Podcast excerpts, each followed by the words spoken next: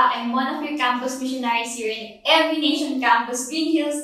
And we just finished our Change the Campus and Change the World series. Now, sino sa inyo dito pumped up ng bumalik sa school? Hindi sa campus, no, but sa school, to your classmates, and to wherever you are. Kung fresh grad ka man, or newly grad ka, at magkakaroon ka na ng trabaho, excited ka na to be there because you have received and embrace the call of God to go and change the campus and change the world, making an impact to wherever you are. Ayan, sana no? Sana heart naman, heart, heart naman kayo dyan, di ba? Now, um, I'm excited to share to you the word today, not only because series break natin ngayon, but it's actually my first time to do this kind of setup. No? Kung nakita nyo, iba ang setup natin due to unforeseen events, nag-iba kami ng setup kudos to all our coaches actually who are doing the same or who have experienced the same ng home setup. You have been doing whatever it takes to preach the gospel, to share Jesus to all the students wherever they are online. So, if kasama mo ang coach mo, friend mo siya sa Facebook or sa Instagram, or if you are watching our Facebook premiere right now, comment below or i-chat nyo naman yung coach nyo ng, I appreciate you, coach. Ayan, they would mean, this would mean a lot to them. Now, just a quick life update lang din, no? Since susulitin ka first time ko mag-pitch to all of you right now, update lang din ako. Uh, kung magtataka kayo, iba sa inyo nagtataka, I changed my surname. Nag-iba ko ng apelido to Ong. Hindi dahil trip ko lang ito, but Actually, um, I just entered a new season last May 8th of this year. I am now officially married to one of the most loving, kind, at pinaka-poging singkit na kilala kong si Irvin Ong. Ayan, shout out to you. So, ayan, yan ang life update ko. And actually, our story has not been um, parang uh, challenge-proof, but it was actually a journey of faith with God as well, as well in every step of the way. And in relation to that, with our word for today, let me just start though with a word of prayer for all of us. Lord, we thank you for today. Lord, thank you for giving us this opportunity to come together and know more about you, deepen our relationship with you, Lord God, and most of all, Lord God, capture this gospel that you have given us and share it to everyone who would hear it. Thank you, Lord, we stir up this faith, Lord God, na unshakable in every aspect of our lives. In Jesus' name we pray. Amen and amen. Now, a very interesting uh, topic or character of the Bible ang isi-share ko sa inyo uh, today. No? It's been a very personal character for me too, through my journey also in uh, to coming into this season right now. We will actually be talking about Abraham. Ayan. So, who among you familiar sa name na Abraham? Kung may friend ka ba na Abram or Abram, ayan, may friend kami ganyan, Abram. Baka doon inspired yung name niya. No? So, a bit of context about Abraham. Okay? Abraham in the Bible was called the father of many nations. As you can see, if you have your Bibles with you, which we really encourage that you would have one, in Genesis 17, if the first in the first half of that chapter, if you would read it, this was the time when God made a covenant with Abraham, meaning a promise with Abraham that he will be a father of many nations, okay? And that he will be very fruitful. And the Lord will bless not only him, not only Abraham, but also his descendants. Ibig sabihin, hindi lang siya for a lifetime, but also yung mga susunod na generations pa sa kanya. Wow, di ba grabe yung promise, no? More than his lifetime. After him, grabe. And the only thing that Abraham needed to do before God was to walk before him faithfully and blamelessly.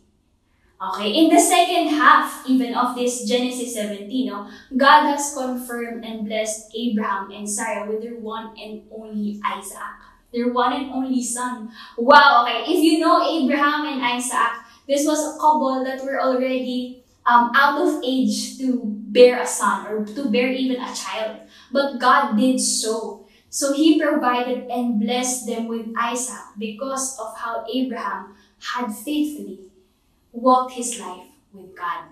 Pero hindi nagtatapos doon ang story ni Abraham. Okay? Hindi nagtatapos doon sa promise lang of God, of uh, the Father of many nations. Okay? Na nagkaroon na lang siya ng anak. But actually, as we jump into today's word in Genesis 22, this chapter is actually entitled, um, I'm reading from NLT version, Abraham's Faith Tested.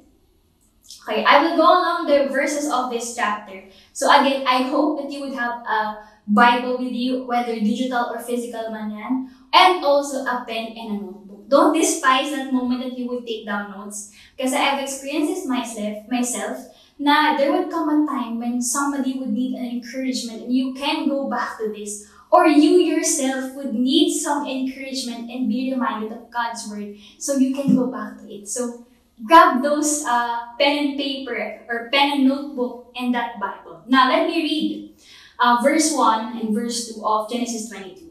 Sometime later, God tested Abraham's faith. Okay? Abraham, God called. Yes, he replied, Here I am. Abraham said, or God said rather, Take your son, your only son Isaac, whom you love, and go to the land of Moriah and offer him there as a burnt offering on one of the mountains of which I shall tell you. What? Nagtotoo ba itong napabasa o naririnig nyo ngayon no, from me? That God had asked Abraham to offer his one and only son, Isaac, as an offering unto God. Okay? How many of you are you re- are ready to get tested by God? Okay? Hindi to COVID test, but be tested in faith by God. Okay, sino ba sa atin may gusto noon in the first place, no? Kahit anong test, di ba? Of you parang pag sinabing test, na-anxious ka agad kasi, ha, hindi ako prepared or have I studied enough? Have I learned? Have I done enough to be in that position na I will go through the testing. Okay? Papasa ba ako? Yun pa yung isang tanong, di ba? And expectation versus reality, no? I hate to break it to some of you if ito yung mindset nyo. But this Christian walk with God is not test-free. But we can be test-proof. We can go through those tests and overcome them with God. That's the reality. But again, the question is, why would we even be tested and for what? Yun naman talaga yung isa pang tanong, di ba? Okay, so Ate Jaira, it will happen, but for what? Okay. So in the next verses, actually, God had instructed Abraham to take Isaac um, to a mountain. Okay? So, this is the son that he loves so much. Okay? At pupunta sila sa mountain. Siya pa na mismo ang gagawa ng pag-offer yung yung in yung um, parang process of offering someone or an animal in other people's cases in the Old Testament, di ba? Bakit siya pa? Eh, di ba may promise si God that He will be a father of many nations? And, i-bless ni Lord yung descendants ni Abraham. So, if Isaac will be offered, how will that promise be fulfilled? Di ba? Ha, ang labo naman. Di ba? Mawawalan siya ng anak. But, I just want to share also, no? Uh, somehow a related journey of Abraham to you uh, about myself and Irvin as we were starting. Okay. I was just doing okay nung pagka-graduate ko ng college until I met Irvin. Okay. Oops, hindi naman siya bad way, okay? But in a very good way actually. You see, growing up, I knew that the Lord will bless me with somebody. The Lord has set apart someone for me that I only needed to be patient and to embrace the beauty of waiting. So when I entered my first job at naging mas close kami ni Irvin at that time, and eventually, you know, developed na, and he asked me if he could pursue me and, you know, go through courtship with me, parang grabe lang yung yung balik ko kay Lord na, Lord, ito na ba yun? Ito na ba yung pinag-aantay mo sa akin for a long time? Is this time already na ibibigay mo na sa akin? Just as Abraham was praying and hoping for a son. Ito na ba yun, Lord? Ito na ba yung Isaac ko? Yan. But um, going through that situation wasn't easy for me because I wanted to be careful. Careful in a way that hindi lang naman to biro-biro, tao lang din naman, tao din yung makakasama ko at mag-spend time ako with eventually, no? And I also know that God has plans for me, and I did. I don't want to go, to go ahead of God's plans. I did not want to come to a point where I, I would disobey God in the first place. So I was very careful. I went through uh, impartations and I seek counsel uh, from some of our coaches. And until the time na sasagutin ko na siya, I prayed to God about it. I got the confirmation from God na go ahead, anak, go. This is it. Grabe, nasagutin ko na siya, guys. Yung kilig ko na tinagong-tago ko for a long time, gusto ko lang i-share, no? Naudlot! Ang hirap, naudlot, okay? Ang hirap, andun ka na, tapos biglang, wait! Wait lang! Hindi pa pwede. Pause muna. Di ba? Bakit ganon, Toings? Di ba? Sabi mo, Lord, eto na eh. Tapos bakit biglang may pause? Bakit may biglang, wait lang ah, kunin ko muna. Hirap, di ba? Relate ba tayo dito? May mga, baka may mga pinagpe-pray din kayo. Or may sinabi sa, sa inyo si Lord for a long time already. Tapos, na din nangyayari.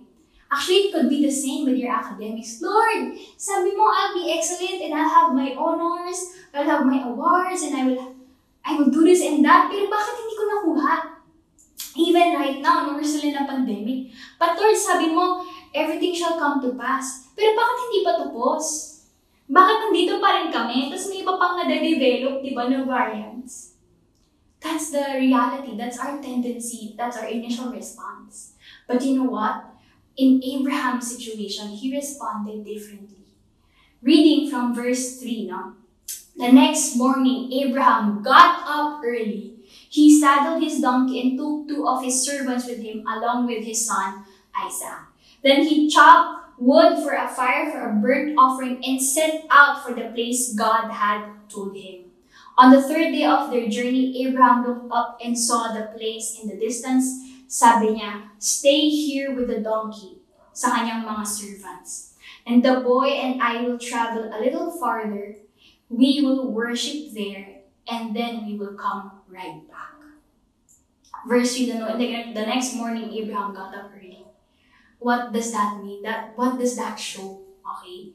Abraham did just as God had instructed him. He got up early. He prepared just as how God had told him to go or where to go and went to God's direction. And kung tayo yun, na, na hindi mo gusto yung mangyayari, gigising ka ba ng maaga in the first place?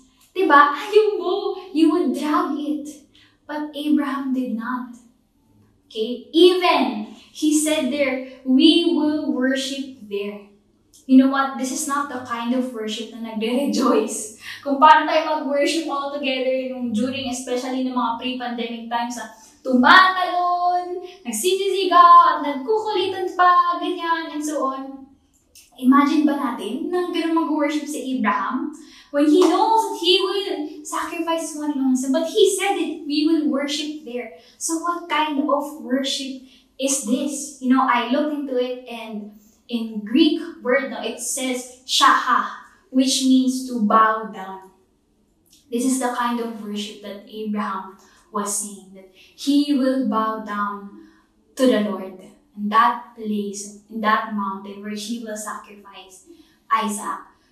Abraham, shaha, okay, to bow down, to bow down to the Lord. Abraham was doing an act of surrender unto God. Diba, pag namuluhod tayo, pag nagbabow down tayo, it, it acknowledges someone greater. It acknowledges our act of, uh, it shows our humility. It's an act of humility, rather. When Abraham, Abraham said, we will worship there and then we will come right back. As you can see, Abraham said, we will come right back. Abraham surrendered his one and only son to God. But Abraham saying this means he was responding in faith. Okay, faith, okay, you see, no? When we say faith, just as Hebrews 11.1 says, now faith is being sure of what we hope for and certain of what we do not see. This is the kind of faith that Abraham was displaying before God. Abraham surrendered his one and only son to God. Okay, this actually shows that Abraham responded with faith. Faith, Coach Jaira, faith.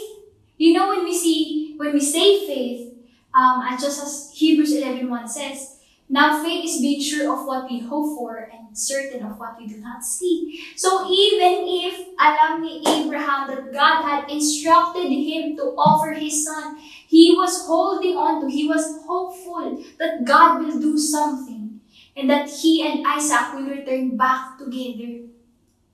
Even if he could not see it physically, Abraham was claiming and believing that God, whom he was faithfully walking, will deliver. He even said to Isaac, no, nung nagkatanong si Isaac, Pa, Dad, nasa na yung ibang offer natin? Kasi di ba aware din siya no, kung paano sila nag-offer uh, unto God during the Old Testament. Verse 8 says, Abraham answered, God will provide a sheep for the burnt offering, my son.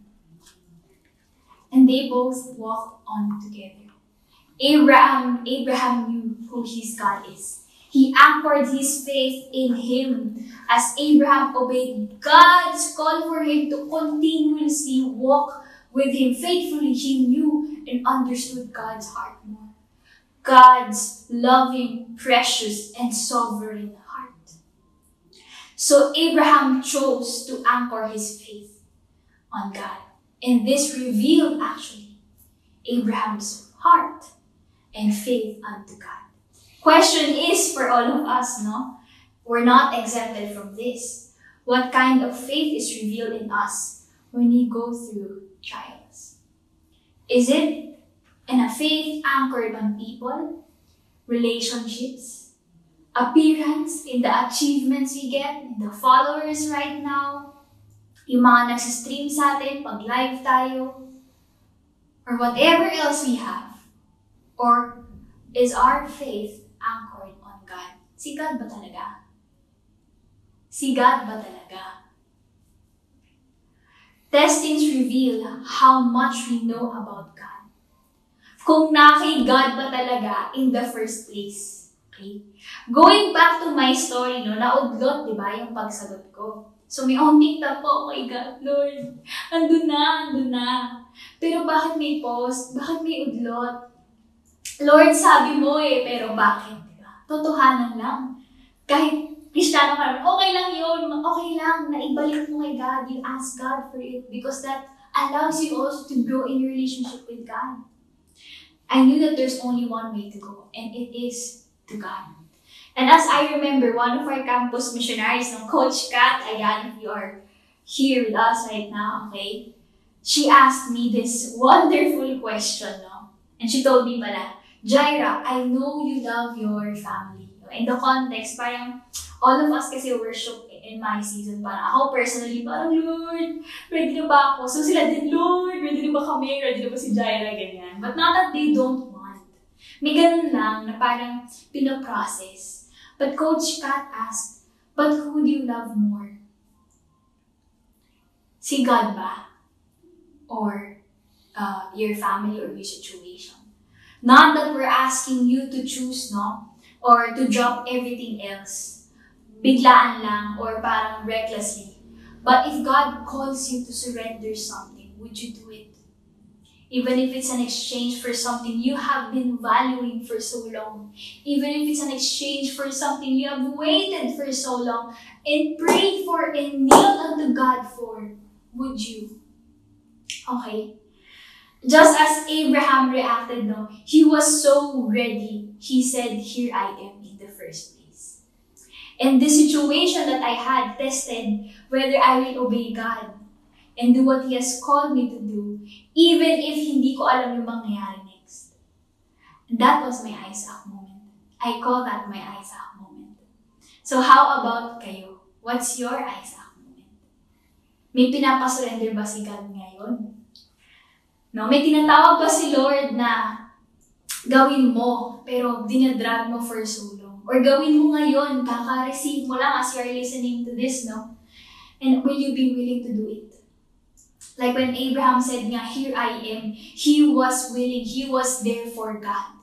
You see, when I surrendered my situation before God, He put all things together for good. I just knew I had faith, Lord. Your plans are always good, pleasing, and perfect.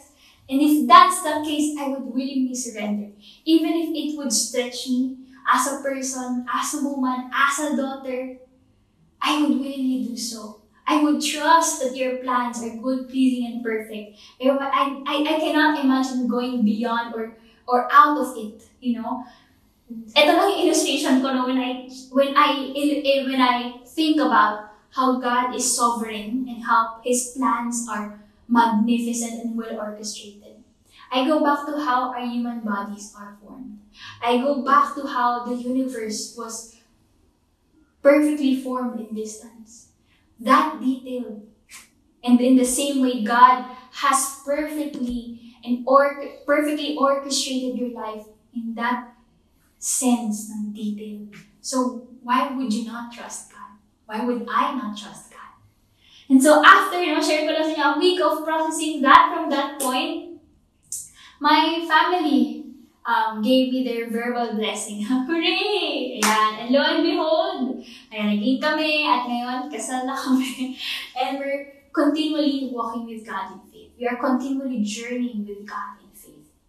And our heart as a couple is that we would not go beyond what God would instruct us to do.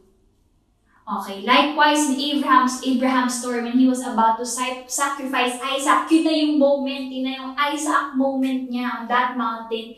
Behold, that angel appeared. God intervened. says in verse 12, Don't lay hand on the boy, the angel said. Do not hurt him in any way, for now I know that you are you that you truly fear God. You have not withheld from me even your son, your only son. Abraham did not withhold anything from God. Abraham did not withhold what was valuable to him here on earth because his heart was surrendered unto God alone. God was more valuable to him, more than anything. Question again for us Are we withholding something from God? Are you? Okay. What's that precious thing that you have been keeping for so long, that you have been putting so much value and effort on, na possibly nakuha na yung posisyon ni God sa buhay mo? Si God pa ba ang God ng buhay mo? Okay? Kung sobrang mong pinaglalaan ng isang bagay na ito, or sobrang hirap ka na isurrender isang bagay na ito, alam mong matagal lang sinasabi ni Lord. Baka the good question is, si God ba talaga ang God ng buhay mo? Si Lordship, it says that if God is not Lord at all, and He is not Lord of all. Lord at all. So, si God ba ang Lord ng buhay mo? And what is God asking you to surrender? And so, behold, Abraham saw a ram. Ito na yung parang, ito na yung pinrovide ni God na isa-sacrifice talaga nila. Sakto, di ba? The Lord was sovereign. He provided. So verse 15, the, and the angel of the Lord called again to Abraham from heaven, This is what the Lord says, because you have obeyed me and have not withheld even your son, your only son, son, I swear by my own name that I will certainly bless I will multiply your descendants beyond number, like the stars in the sky and the sand on the seashore. Your descendants will conquer the cities of their enemies. And through your descendants, all the nations of the earth will be blessed. All because you have obeyed me. In ESV version, because you have obeyed my voice. Whose voice are we leaning on? Whose voice are we listening to? Is it of God or of this world? Is it of our own desire or of God? Yes, God has a promise for all of us. Sure na yun. May promise si Lord sa lahat sa atin. He has great, great, great plans ahead of you. Generations and generations ahead of you.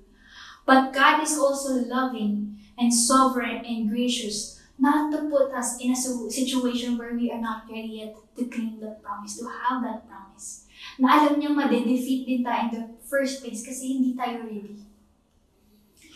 God uses testings to also grow in us our relationship with Him, first and foremost. To deepen our relationship with God because God knows where we are always. God knows where you are right now.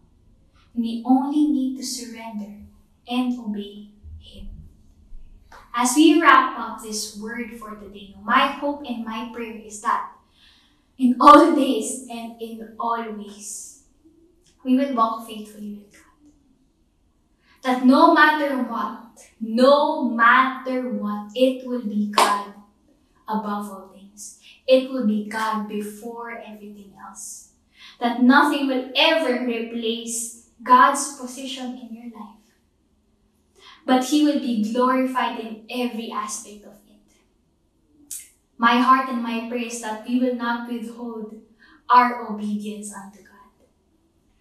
Let us be glad to obey God and be expectant in what He will do in and through our situation. Let us pray. Lord, thank you for today. Lord, thank you for your word.